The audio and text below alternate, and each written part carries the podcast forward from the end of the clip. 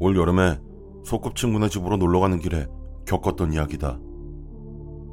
친구네 집은 자전거를 타고 15분 거리에 있다. 우리 동네는 눈이 많고 가로등은 적어서 밤이 되면 엄청 어둡다.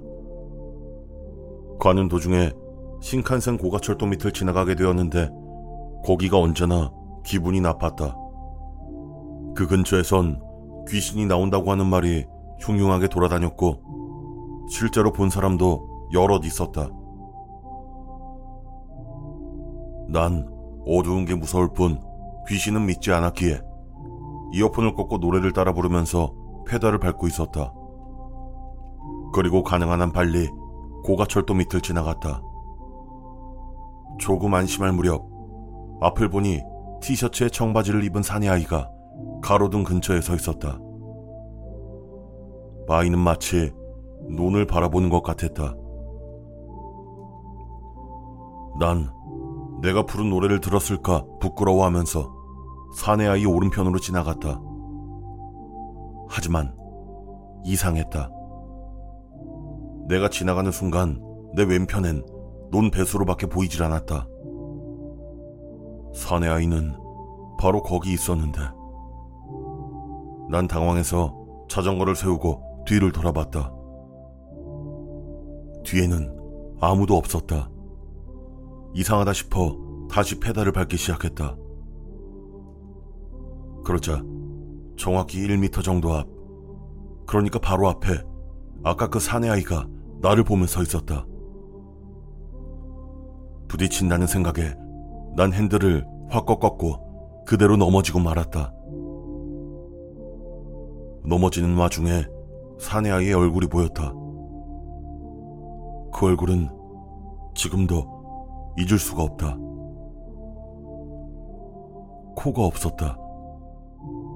입술도 없었다. 정확히는 윗입술만. 위쪽에 이만 드러나 있는 정말로 괴상한 모습이었다. 눈을 비비고 다시 보니까 거기엔 아무도 없었다. 어떻게든 도망쳐야겠다는 생각으로 자전거에 올라타니까 왼쪽 뒤편에서 놀자! 하고 목소리가 들려왔다. 다리가 까져서 피가 나고 있었지만 난 죽을 각오로 페달을 밟았다. 노래나 부를 여유 따윈 더는 없었다. 난 소꿉친구네 집으로 곧장 달려갔다. 도중에 묘하게 페달이 무거워지기도 했지만 알고 있는 경문을 떠듬떠듬 울프며 반쯤 울면서 갔다. 친구네 집에서 소금을 뿌려줬고 그 이후엔 딱히 별일은 없었다. 그렇게 처음으로 체험한 심령사건과 함께 나의 여름은 막을 내렸다.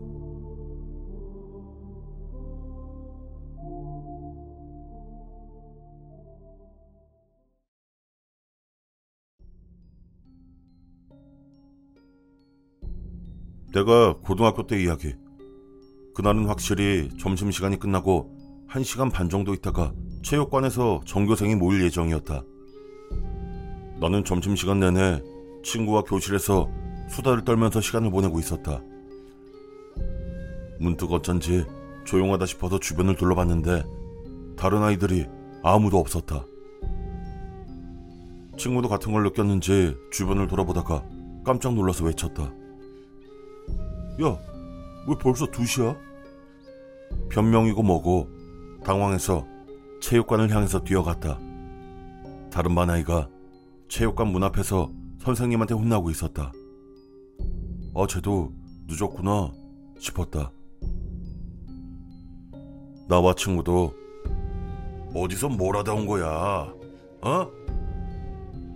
라고 잔뜩 혼이 났지만 스스로도 이유를 모르겠다고 말할 수밖에 없었다.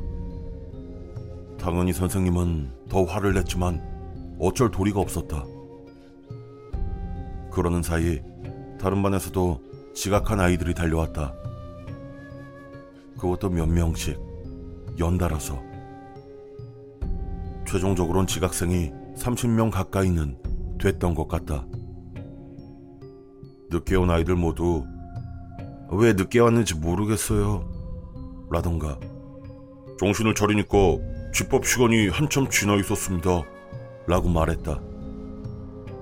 그리고 나와 친구처럼 다들 자기 교실에서 점심시간을 보내고 있었던 것 같다.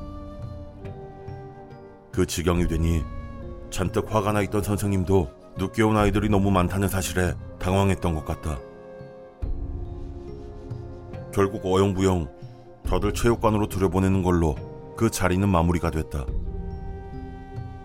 상당히 많은 인원이 빠졌는데도 담임 선생님들조차 알아차리지 못하다니 지금 와서 생각해보면 참 이상한 일이다.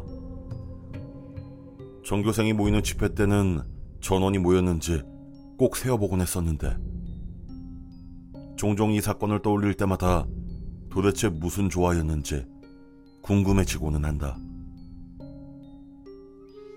카미카쿠시라는 건 이렇게 시간을 벗어난 뒤 그대로 돌아오지 못하게 되는 일이 아닐까.